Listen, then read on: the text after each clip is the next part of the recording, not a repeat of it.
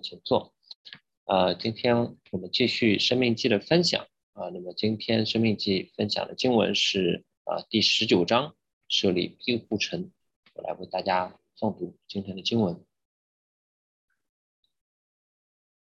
耶和华你神将列国之民剪除的时候，耶和华你神也将他们的地赐给你，你接着住他们的城邑，并他们的房屋。就要在耶和华你神所赐你为业的地上分定三座城，要将耶瓦里神使你承受为业的地分为三段，又要预备道路，使乌杀人的都可以逃到那里去。乌杀人的逃到那里可以存活。定理乃是这样：凡素无仇恨、无心杀了人的，就如人于邻舍同入树林砍伐树木，手拿斧子一砍，本想砍下树木。不料斧头脱了把，飞落在灵舍身上，以至于死。这人逃到那些城的一座城，就可以重活，免得报血仇的心中火热追赶他，因入眼就追上，将他杀死。其实他不该死，因为他与被杀的素无仇恨。所以有吩咐你说，要分定三座城。耶和华你神或照他向你列祖所起的事，扩张你的境界。将所应许赐你列祖的地全然给你。你若谨守遵行我今日所吩咐的这一切诫命，爱耶和华你的神，常常遵行他的道，就要在这三座城外再添三座城，免得无辜之人的血流在耶和华你神所赐你为业的地上，流血的罪就归于你。若有人恨他的邻舍，埋伏着起来击杀他，以至于死。便逃到这些城的一座城，本城的长老就要打发人去，从那里带出他来，交在暴血仇的手中，将他致死。你眼不可姑息他，就要从以色列中除掉流无辜血的罪，使你可以得福。在耶和华你神所赐你为承受为业之地，不可挪移你灵舍的地界，那是先人所定的。人无论犯什么罪，做什么恶，不可凭一个人的口做见证。总要凭两三个人的口做见证才可定案。若有凶恶的见证人起来见证某人作恶，这两个真讼人就要站在耶瓦面前和当时的祭司并审判官面前。审判官要细细的查究。若见证人果然是作假见证的，以假见证陷害弟兄，你们就要待他如同他想要待的弟兄，这样就把那恶从你们中间除掉。别人听见。都要害怕，就不敢在你们中间再行这这样的恶了。以眼不可姑息，要以命偿命，以眼还眼，以牙还牙，以手还手，以脚还脚。好，接下来请。好的啊，弟兄姊妹平安啊，大家主日平安啊，今天是主日啊，青城甘露进行也有一段日子啊，我自己呃。其实没有参加的时候，实际上我每一天也收到一些报告，就是 具体的青城甘露的情况。我大概知道青城甘露是每个周日是最低点。一般来说，啊，因为周日很多原因嘛，弟兄姊妹有服饰，然后也去教会，有很多，那么很多人就是周日就把它空过。所以今天早上还来的出现的，大家都是。铁杆的青城甘露，弟兄姊妹，你们互相看一看啊！我们就 感谢主，我们为着我们周围的这些弟兄姊妹也特别的感恩啊！我相信啊，神在今天的主日为大家预备了特别的恩典，但是我也相信啊，今天早上愿意来到这里，神给我们预备了加倍的恩典，哈利路亚啊！所以我们一起来对我们自己的心说话：我的心啊，你要听耶和华我们的神是独一的主，也要尽心、尽性、尽力。爱耶和华你的神。再一次，我们安静，我们如同祷告一样的对自己的心，真的是有的时候我们的心自己偏离，但是我们要呃带着这种祷告和权柄呼召的话语，希望他能够回来。我们也相信上帝必要成就他的工作。我们一起说：我的心啊，你要听耶和华我们的神是独一的主。也要尽心、尽心、尽力爱耶和华你的神，阿门。好的，今天我们到了《生命记》第十九章。呃，刚才大家听的时候啊，可能你们稍微的有一点感觉啊，就是摩西在这里啊这个分享的这个风格有一点变化。什么变化呢？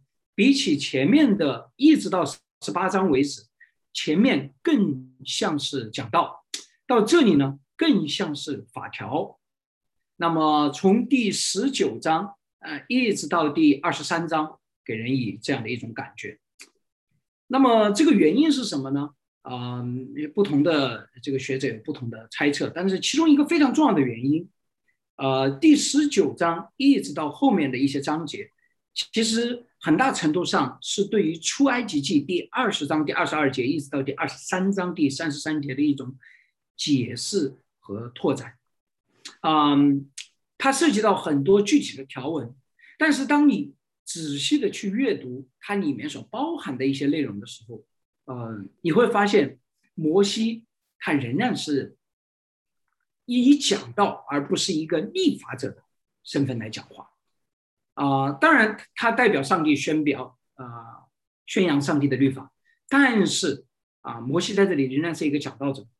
那么，这个对于我来说是很清楚的，因为我以前是做律师，现在做牧师，所以两种风格我都很熟悉。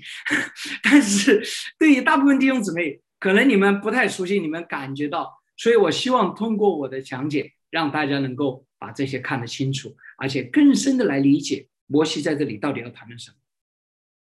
那么第十九章，呃，也可以分成两个部分，呃，第一节到第十三节，这个第十四节是一个非常特殊的，为什么放在这里？我们待会儿再分享。你也可以把第一章，呃，第十九章第一节到第十四节当做第一个部分，它探讨的是一个问题，就是如何处理你们当中的杀人的案件，而且特别，它不是处理所有的杀人案件，而是它特别区分有两种杀人，一种是误杀。另外一种是故意杀人或者是谋杀，你如何分别以不同的态度来面对这种误杀和谋杀这两两种不同的杀人的案件，并且设立了一个非常呃就是呃奇特的机制，这个机制可以说是，嗯，我我的导师写过好多篇文章啊，就专门探讨这个陶城啊，呃，refugee city 啊。我们很难在其他的地方发现一种类似的这样的一种机制。然后第十九章第十五节到第二十一节谈论的是，当你审判一切的案件，包括杀人案的时候，你这个审判的规则，而且涉及到审判当中一个具体的事情，就是关于假见证。那么杀人和假见证都是十诫当中明明的说了，你们不可杀人。不可做假见证陷害人，那么很明显，这些都是对十诫的这些诫命的啊十句话的一个继续的拓展和解释。好的，我们继续来看，呃，前面第一节到第十三节，关于误杀和谋杀。第一节到第三节谈论的很有意思，在你神所赐你为业的地上，你要分定三座城，然后。又要将你的地承受为业的地分为三段，还要怎么样？预备道路，使误杀人的都可以逃到那里。这是什么意思呢？什么是神你是为业的地上呢？就在约旦河西，也就是现在的巴勒斯坦地区，在约旦河西。摩西的意思是说，要在约旦河西的地上设立三个不同的城市，并且把整个约旦河西的地把它分成三个不同的地域。就是说，什么华北区的你们都跑到这里，华东区的你们就是这座城，然后华西的就是这座城，所以把它分成三块地域，哪一块地域有个城，而且非常非常的有意思。啊，我有的时候觉得，我看到这些啊，上帝给的那个诫命的时候，我觉得神真的是非常细心，甚至你可以说非常体贴的神，非常细心、非常体贴的神。为什么？你知道古代啊，你有那个城啊，但是它不一定有路，你知道吗？这个罗马帝国的呃，对人全人类的贡献 之一就是修路啊。这个这个修路啊，这个古代啊，这个呃，说一个善人呐，特别良善啊，就是我们现在没感觉，但但是以古代是就是修桥铺路啊，修桥铺路四周，这是三件事，古代的那个社会服务啊，就就是你，如果你很有钱，你想做一些社会服务，你干什么呢？就修桥铺路、施粥啊，就是给人吃了，然后修桥和铺路。所以这个解决交通问题一直是人类的，实际上是一个重大的一个局限啊，一个重大的局限。所以你不仅要给设立三座城，你还得要修好路。这样那个人逃跑的时候怎么样？可以跑得快。你不修好路的话，你设立这三座城呢，也是没有。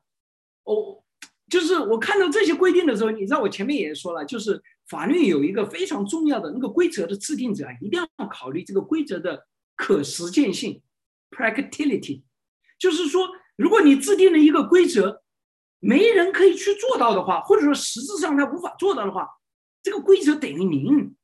没用的，或者说他这个保护基数等于零，就跟很多说我们可以投诉，对吧？但是我们一打那个投诉电话，哇，这一个小时没人接，或者那不等于零吗？对吧？所以你既然要允许我投诉，你就得要把这个投诉的方式还有这个人都要预备好，让我可以能够。所以你要安排了逃城，你要怎么样？你还要把路给修好。你们一定要知道，这是为那些误杀人的人修的路。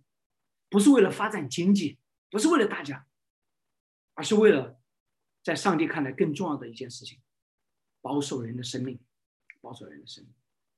啊，不仅在你们德维业的地上有三座城，在第九节的时候啊，就要在这三座城之外再添三座城。这是什么意思呢？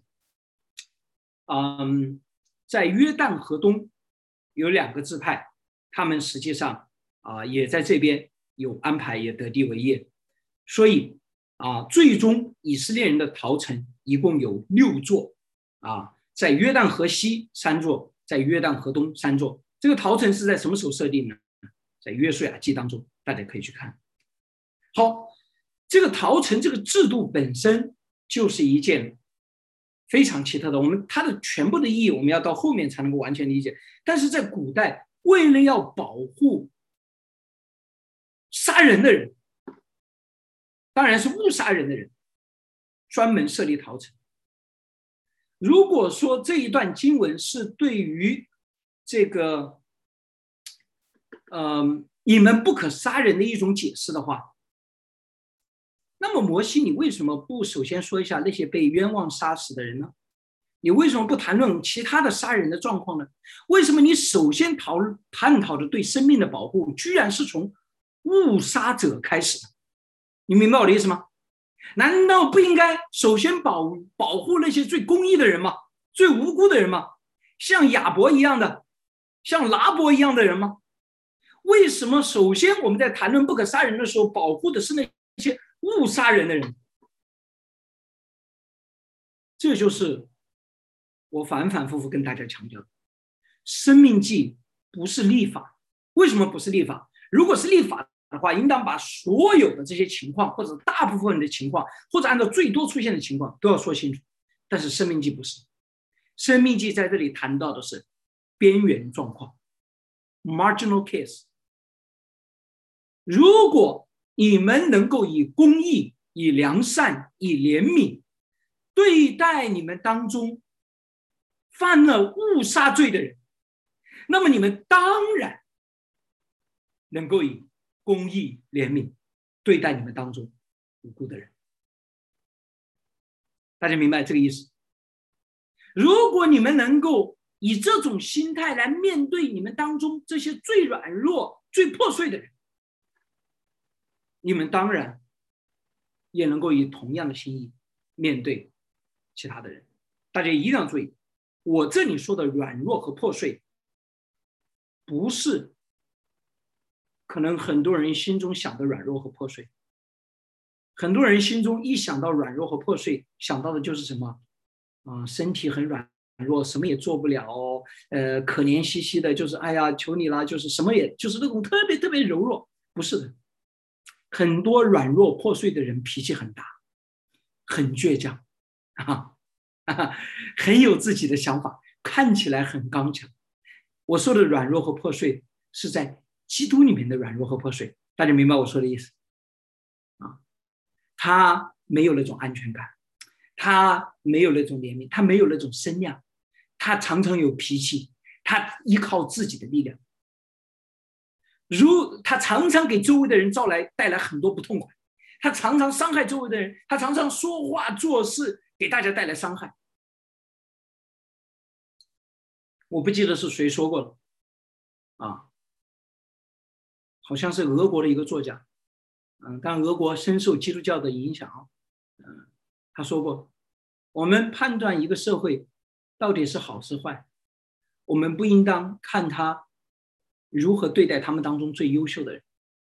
我们应当看待这个社会如何对待他们当中最弱小、最边缘、最邪恶的人。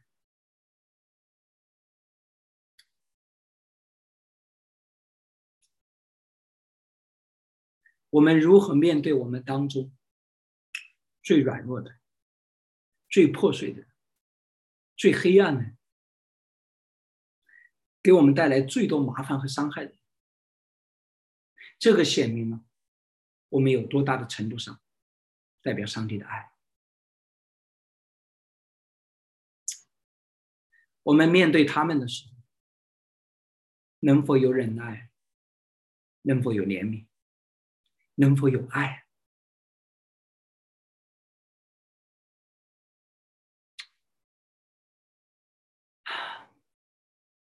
当我们能够承担这样的人的时候，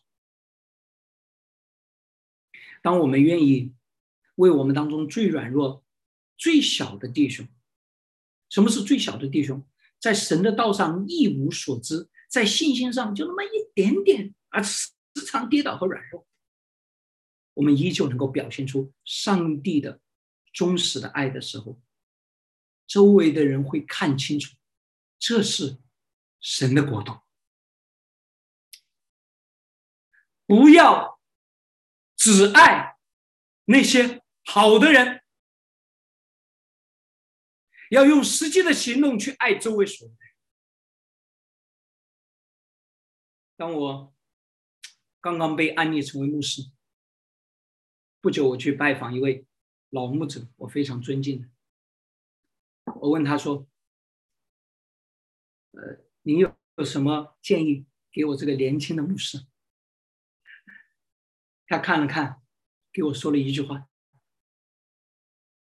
不要只爱优秀的人。”我心里想：“你怎么知道我只爱优秀的人？”当然不是啊，其实所有的人，我们容易爱优秀的人，对吧？有些人真的就是这样，你没法不爱他，对吧？他就是这么有恩赐，这么能有能力，他又谦卑又勤奋又努力，哇，长得还帅，你说有什么办法？你他一出现，就是大家就就没很难让人。但是事实上，真正的基督爱的上帝的国度，爱所有的人。当然，爱所有的人是一个什么标准呢？你应当故意的走到这个世界上，把那最麻烦的人，有的人是有这种倾向，他就要故意考验自己，把自己。我说的是，我觉得在在大部分的情况之下，你没有必要，因为神在你的身边一定会放下这样你感觉到很难爱的人。啊，学会聚焦如何善待他们，啊，要为他们考虑。给他们预备逃城，甚至还要给他们修好路，来帮助他们。当他的脾气再一次的发作的时候，他不用面对他自己这种脾气发作了以后，这种伤害以后所面对的全部的后果，而是有一个可以承担、可以面对、可以帮助他解决的方式。误杀人的，逃到那里可以存活。第五节很有意思的，举了一个例子，在砍树的时候，斧头飞下来，把另外一个人给杀了。这个虽然你是无辜的，但是你把另外一个人杀了，这当然是造成了生命的损失，对吧？第六节说，免得报血仇的心中火热追赶他，啊，人们因为这个伤害啊，心中火热。嗯，我们常常。活在这个罪人的世界里面，我们会有这种心中火热的感觉。这个心中火热的感觉是什么呢？因为我们受到了伤害，就好像有的时候我们所经历的，就好像我们走在大街上什么都没干，突然一把斧头飞过来把我给敲死了，啊，你当然感觉到很无辜，对吧？你出现了，什么都没做，你就是平常的说另外一个人脾气不好，冲你发了一顿火，啊，你走在这里什么事情也没有干好。他们内部有冲突，把你卷进去，让你的利益受到了损失。你出现了什么都没有做，突然之间风向转变，你成了受害者，你成了受害者。啊，很多时候我们面对伤害的时候很无辜，我们面对伤害的时候，我们有一种火热，什么？为什么你居然这么伤害我？我是无辜的，所以我一定要让你付代价。这种心会立刻的抓住我，而且很多时候。在这种时刻，我们脑袋里面一股脑想的是：这不公平，你应当付代价。有的时候，甚至当这个我们表达出来，对方没有悔改、没有直接的回应的时候，我们甚至认为，我们进入到一种你死我活的状态。我们一定要搞个清楚，我们一定要说个明白，我们一定要把这个事情解决，就是俗称的杠上了，跟一个人杠上了。你要给我说清楚，今天要么是你付代价，要么是我付代价。我们一定要把这个事情弄个水落石出。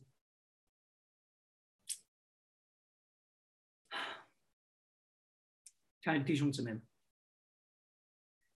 这个世界上没有任何事是必须要你死我活的，真的，特别是在基督里面。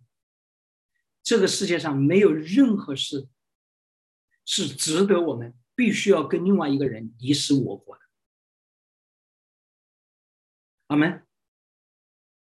因为在基督里面，即使那个故意把我们钉在十字架上的人，我们也为他们祷告。我们求为父请求父啊赦免他们，因为他们所做的，他们不知道。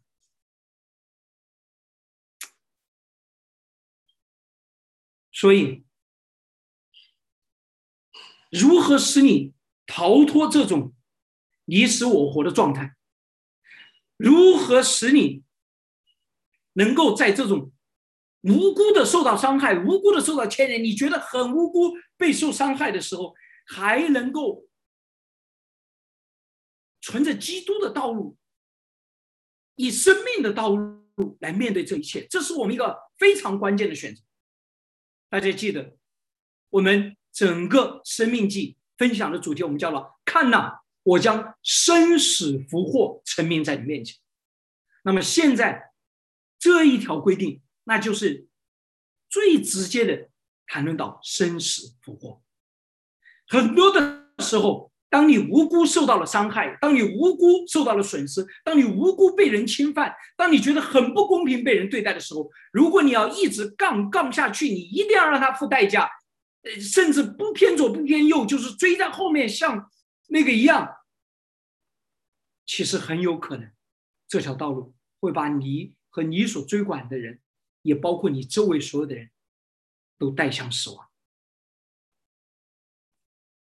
亲爱的弟兄姊妹们，你们明白我的意思？我绝对不是说不应当寻求公义，啊，这跟寻求公义没关系。我们公义有公公义的法则，我们必须要公义。阿门。我我相信我已经反反复复强调了，但是我说的只是那种被心中的火热抓住，那种被这种不公平的感觉抓住，被这种伤害抓住，乃至于一股脑的。我就是要公平，我就是要一个说法。今天你要这么干，我就要跟你对着干，无所谓鱼死网破。宁为玉碎，不为瓦全，对吧？你看看我们中国人造了多少成语来描述这种心态啊？你从这些还有很多很多这种成语，这表明了我们这个这个这个文化里面这种氛围非常的强烈。求主怜悯我们，求主怜悯我们。那你说王牧师，我怎么来区分？我怎么区分？我现在是真的在寻求公义，而不是因着心中的火热，我就要追赶他，我就一定要把这件事情要杠到底呢？有一个非常重要的区分，什么区分？就是当你受到伤害的时刻，你不是因着伤害就立刻的回应，而是你首先的停下来想一想，他到底是误杀还是谋杀？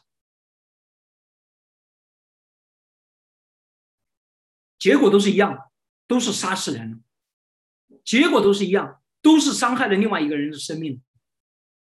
但是，如果你还能够理性的、平静的，我们不能说平静，但是至少你能够停留下来，在你做出下一步的反应之前，你能够来思考一个问题：他到底是误杀还是谋杀？这是生命的道理。你们看明白吗？啊，这两条路你们看明白吗？同样都是受到了伤害，一个人是因为我的伤害，他只看的是什么？我受了伤害，并且我是无辜的，他就追着另外一个人永远不放松，对吧？另外一个人当然受到了伤害，我受到了伤害，我是无辜的，但是他想想，这个伤害我的人，这个作恶的人，他是误杀还是谋杀？你们看明白吗？就就好像一个岔路口。站在这个岔路口的时候，当你发生了这件事情的时候，你的下一步的反应，你是因为我受了伤害，因为我是无辜的，我就一定要让他找个说法，我就一定要杠到底，这是一条路。另外一个，因为我受到了伤害，我受到了，虽然我受到了伤害，我是无辜的，但是我还要考虑这个作恶者，这个伤害我的人，他到底是误杀还是谋杀？你们觉得我说清楚了吗？抱歉，我昨天睡了不到五个小时，我现在脑袋有点懵。啊，就是我我我总感觉自己没讲清楚。你们觉得我讲清楚的，请打个一；觉得我没讲清楚，打个二。我我我感受一下，就是你知道，对着这个视频讲到一个最大的，就是因为我我对着你们人的话，就是我可以很容易感受到你们到底听明白没有。这个对这个视频有的时候没感觉，所以还好有人打开摄像头，我可以看得更清楚啊。我至少看到宋鹏是，我知道他明白，就是所以谢谢啊，谢谢，抱歉，因为我我这个状。态不太好，有的时候这个这个反应啊，就是有点慢。谢谢，那那我知道你们都明白了。所以这是两条完全不同的路啊！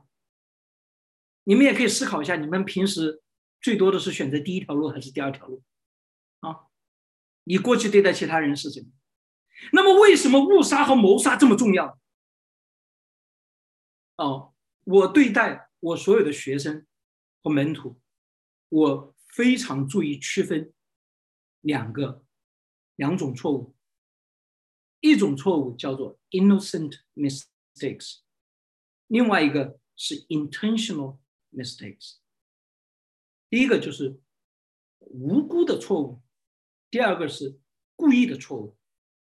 我们放在这里，我们可以说是 innocent evil 和 intentional evil，一个是。无辜的恶，一个是故意的恶。无辜的恶和故意的恶有什么不同？无辜的恶，往往第一个，这个人有可能是好意，或者是无意，或者是偶发所起的意。就是早上起来，我见到宋鹏，我没有想到对他说什么恶话。我见到宋鹏的时候还很好，但是见到宋鹏的时候，宋鹏今天早上吃坏肚子了，给我一张非常冷的脸。我就觉得宋鹏可能对我心情非常不好，所以我也不跟他打招呼。所以这样的话，这是一个 innocent mistake。我没有早上起来的时候，我就想要把宋鹏怎么样怎么样怎么样，我要跪那个。但是只是因为我受到了这个环境的激发，或者一些一种状态不太好，我对他做了对他的伤害。但是另外有一种，还有一种是什么？故意的。嗯，我可以容忍、接受、包容、承担。一个人做的一切的无辜的恶，不管这个错误到底有多么的大，有的人非常好意，但是说了很不该说的话，伤害了一片的人，啊，造成了整个群体的分裂，使我们付出了极大的这个代价。但是，如果他的本意并不是如此。我们可以承担。那么你说王牧师，一个本意并不是如此的人，为何他会做出这样的恶呢？因为愚蠢，人的愚蠢，因为生命的破碎，他的情感太破碎，因为没有安全感、恐惧感、焦虑感抓住了他，因为有的时候生命当中没有智慧，不明白怎么样做才能够带来真正解决这个问题。这些东西都是我们需要来慢慢的教导、慢慢的陪伴。然后让他在付这些代价的过程当中，而且有的时候是我们共同的付代价的过程当中来成长。我也从来不认为好的结果是最重要的。啊，有些时候弟兄姊妹都希望教会群体小组有很好的氛围，因此对着那些破碎的人，因为他常常带来很尴尬的局面。常常带来很破碎的局面，常常带来很不舒服的局面。有些时候，我们竭力的想要避免这种局面，但是，亲爱的弟兄姊妹们，有的时候我们需要的就是这种尴尬，需要的就是这种不舒服，因为只有在这种时刻，我们才能够真正面对自己生命的破碎、自己智慧的有限、自己喜乐的缺少。所以，我们绝对不以我们要营造出好像把教会的整体的那个。甚至很多人希望有秩序，他受不了不讲。最重要的是人，亲爱的弟兄姊妹们，教会的存在不是为了要有一个完美的教会，而是使这个罪人能够被更新。哈利路亚。所以不要营造一个表现上 performance high performance church，在各样的事情上，当然我们要追求，但是那个不是我们最终的目标。当你盯着那个目标的时候，你就会对这些破碎的人很难有怜悯，因为你的聚焦不再是这些人会有什么改变，而是这个教会看起来像是什么样。求主怜悯我们，帮助我们。但是，如果一个人处心积虑的作恶，这是完全不同的性质的问题。这种时刻，再小的问题，我也绝对不放过。嗯，有些时候，啊，当然这个也不是那么简单啊。完全的处心积虑的作恶的人，我还很，那除了魔鬼，我估计啊，我没有看到一个人是完全的啊。但是有些人会有一些因着自己的伤害，因着自己的智慧的有限。有些时候，他的那个思路啊，错误。他把自己的主要的精力变成了要对某些人造成一些伤害。他造成伤害的这个目的很简单，为了要教育他，啊，为了要让他学会一课。你们有见过这样的人吗？啊，有些人以爱之名。有的时候，我面对这种思路的时候，我也是非常的严厉的。人不应该有这种思路，应该有这种思路。你不需要让他明白他的愚蠢所必须要面对的痛苦，他的愚蠢已经给他带来足够多的痛苦。啊，求主怜悯我们，帮助我们。第十一节到第十三节，同样的原则。实际上，我的原则是从这里得出来的。如果一个人是谋杀，即使他跑到逃城了，你也要把他给抓出来。那么，呃，以色列的历史当中有个著名的人，就是约雅，就是这么死的。他跑到神的坛前，但是还是被抓出来，啊，被干掉。嗯，约雅这个人物，实际上是非常重要的一个枭雄般的人物，可能是比大卫还在某些能力上还要杰出的人物，但是最终他落得那个下场，因为他跟大卫最大的不同是，他忠于的对象是大卫和他自己，最终是自己，但是大卫忠于的是耶和华，啊，但是谁能够决定这些人应当被如此处置呢？不是你自己，而是谁啊？本城的长老。你们当中有公义的人。这都是很多很多的内容，我们今天没有时间特别的详细的来说，我们再往后面。第十四节，在耶和华你神赐你承受为业的地，不可挪移你邻舍的地界，那是先人所定的。为什么在这里，在谈到人的生命的时候，突然之间谈到了这个地界？这个地界好像是人的这个财产的问题，对吧？但是我一开始在啊我们讲十诫的时候，我非常简单的谈到了啊这个呃。一个人的啊，这个财产呢，啊，财产所有权对一个人是具有神学意义的，这是神赐给这个人用来治理和管理这个地的基本的资源。剥夺一个人的财产，实际上就是剥夺一个人治理管理这个地的能力。那么在古代，土地不仅在古代，在今天，土地也是可以说是第一生产资源。那么随着互联网的兴起，啊，以及我们的那个呃互联网的兴起，使得这个呃呃空间大大的被释放，对吧？那么高铁、飞机，还有马斯克的这种火箭的地球点对点四十五分钟到达的这种火箭运输，也使得这个地域性的差别变得更小。但是土地仍旧是最最重要的一个人类的生产资源、财富之一。啊，下个星期啊再做广告，这个神州更新会讲到。这个中国土地制度的变迁也是一个非常重要的问题，非常重要的问题。那这里，圣经上说你不可随便挪移别人的地界，啊，因为那个是他从神给他所预备的，这个地界啊是他所要处理的。那有的人想想，以为挪移地界可能是这个原因，比如说，哇，你看。我就想把你的田变成我的田，但是有的时候呢，挪移地界也不一定是这个原因。你的田这边做的很好，对方的田都荒芜了，对吧？我为你的益处挪移地界呀，啊，你的田放在那里荒芜了都不干了，为什么不可以给我种呢？你们明白我的比喻吗？在这里诞生一个最重要的、最重要的属灵的原则：当你要挪移另外一个人的地界，挪移另外一个人他本来应当承担的责任，神所给他的份的时候，只有两种情况可以挪移。第一个，他自己挪移；第二个，他允许你来挪移。太多的人。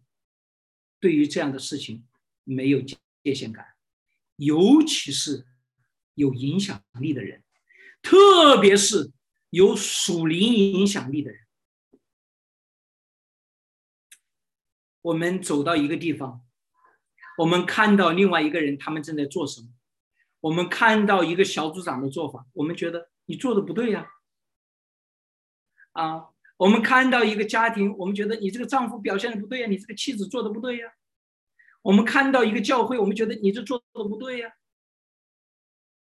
于是我们怎么办？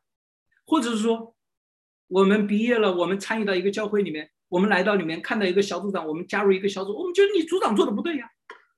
我们立刻就想搬移他的戒指，我来做组长吧。我来决定吧，你这做的不对，为什么我要听你的？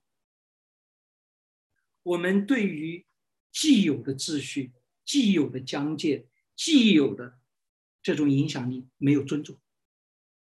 我可以告诉大家，这就是很多神学生失败的原因。很多从神学院毕业的神学生进入到教会，什么都还没有搞明白呢，就想做体制性的改革。你想搬离这个界石，想的太早。我很感恩我的导师，那个时候我在读硕士的时候就说了，进入到任何一个群体、一个既有的秩序当中，没有两到三年，你别想着做什么任何重大的改动。我说实话，你连这个界石到底在哪里，你都还没搞清楚，你在那里面搬着这些东西走来走去，小心砸了自己的脚。亲爱的弟兄姊妹们。我在这里说的不是说现有的秩序就是应当无限的被尊重，不是说要固守成规，你们明白我的意思？啊，我相信我的分享当中已经有足够的对现实的批判和那个我们应当更新和改变。但是我说的是生命的智慧。有的时候你愿意行善，但是最后导致的是恶的结果。你希望带来这个群体的改变，哪知道你带来的是更多的伤害和痛苦。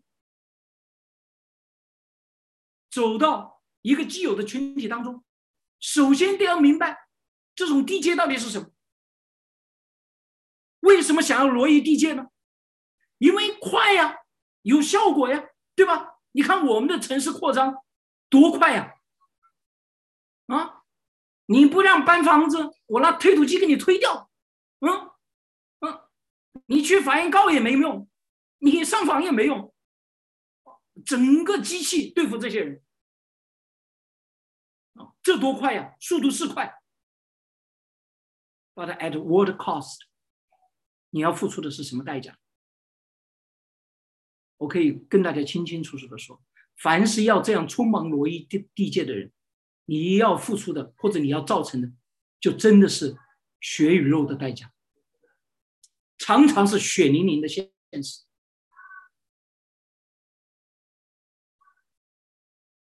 再一次，我跟大家说，我绝对不是说既有的一切都是好的，我绝对不是说我们要墨守成规，一切都不可改变。但是我要清楚的跟大家说，如果我们不尊重既有的地界，我们轻易的就去挪动。会造成悲剧性的结果。最后一个，犯罪，人无论犯什么罪，做什么恶，摩西在这里从杀人的这个罪开始拓展到更多的罪，无论不可凭一个人的口做见证，总要凭两三个人的口做见证。在这里啊，我简单的说一下，因为没有时间。法律上区分。实质正义和程序正义。实质正义是这个事实到底是怎么发生的，到底那一天发生了什么？程序正义是你如何知道这个事实的？你是听一个人口说的呢，还是两三个人口说的？圣经要求我们，任何时候我们不可以，我们必须要持守。这个程序上应当有的正义，即使是一个人说的再清楚，一个人可能很可靠。如果我们有任何的方法，除非他只有一个见证人，我们一定要寻找两三个见证人共同的见证。为什么不要给魔鬼留地步？因为人都是堕落的，人都是软弱的。再有智慧的人，再有公义的人，他的眼睛往往只看到片面，只看到有限，而且他容易，当他知道只有他一个人来做见证的时候，受到试探。两三个人做见证，这一点对于教会弟兄姊妹们处理弟兄姊妹彼此之间的冲突，还有彼此之间的不同的意见，非常非常的关键。我常常跟。来向我表达的，不管是丈夫和妻子这么说，我今天听了你一个人说的啊，你们这个夫妻的这个关系的情景，但是我过去所有的经验都教导我，当我听完一个人说了以后，得出来的对你们夫妻关系的印象，大概是你们真实夫妻关系的百分之十，百分之十。如果你们两个人都到我面前来，非常真实的跟我表达，我大概可以知道个百分之三十到百分之五十。还有剩下的，我都是不知道的。太多在教会当中，有些时候我们有很多的，因为教会强调敞开，强调强调这个分享，但是一个最大的危险是，很多人听到一个人分享了以后，就没有等到他的对立面发言，没有等到他的另外一方听到另一方，就已经经。雄赳赳气昂昂，准备要为了这个公益的事情要去死，准备要伸张正义去了，准备要啊，要怎么样的去做一些事情去？在上帝看来，大家要注意第二十节啊，不敢在你们中间行这样的恶。这当然是谈的是假见证的恶，但是如果我们因着这种一个人，这个假见证不是说他故意的，你们一定要知道，不是不一定是他故意的，但是人是有限，他所描述的是非常缺乏。在教会当中，有些弟兄姊妹，呃，很大的情绪，或者很愤怒，或者很悲哀，但是。你们要知道什么样的情绪是操纵性的，什么样的情绪不是操纵性的。有一些情绪，弟兄姊妹他很愤怒、很悲哀，但是他仅仅是陈述王木，我很愤怒，我很悲哀。但是有些人的情绪是，我很愤怒，我很悲哀，所以王木，你一定要做什么事情？你一定要这么对另外一个人说话，你一定要让他怎么怎么样做。这就是区分。是不是操纵的一个最关键的原因？最关键点，当一个人带着目的性表达他的情绪，不管是愤怒，不管是悲哀，不管是伤害，他要求你不要管另外一方是怎么样，不要管别人怎么说，你就按照我说的办。亲爱的弟兄姊妹们，你们这个时候要在心里面说：“魔鬼退我后面去，不要来试探我。”我们所有的人都有这种软弱，我们所有的人都会在这种时刻就期望对方这么来面对我们，但是这在上帝的眼中这是不公义的，这是不公义的。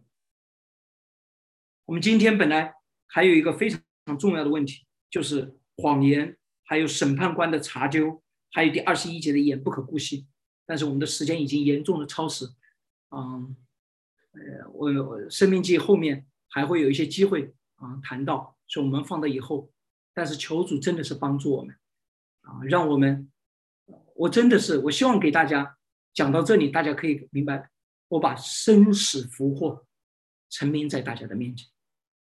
你选择一些路是注定是死亡和灾祸的路，有一些路是生命和祝福的路。我愿我们所有的人选择生命的道路。我们一起做一个祷告，主啊，我们来到你的面前，感谢你所赐的。从天而来的启示，真的是我们无法想象。倘若这不是从你而来的启示，怎么有可能在那样的一个偏远的地区，在那样的一个古代的时代，能够写出如此充满智慧？我们在人类的，在我们生命当中，在人类的历史当中，我们屡见不鲜的看到了许许多多的人，真的是就是选择了那条死亡的道路，甚至今天在我们当中也是如此。就求主你帮助我们。让我们选择生命的道路，祝福的道路。我们也相信，我们有的时候凭着我们罪人的逻辑，我们无法想象，啊，我们选择另外一条道路是什么结果。但是，当我们凭着信心如此去选择的时候，那仰望耶和华的人必不至于羞愧。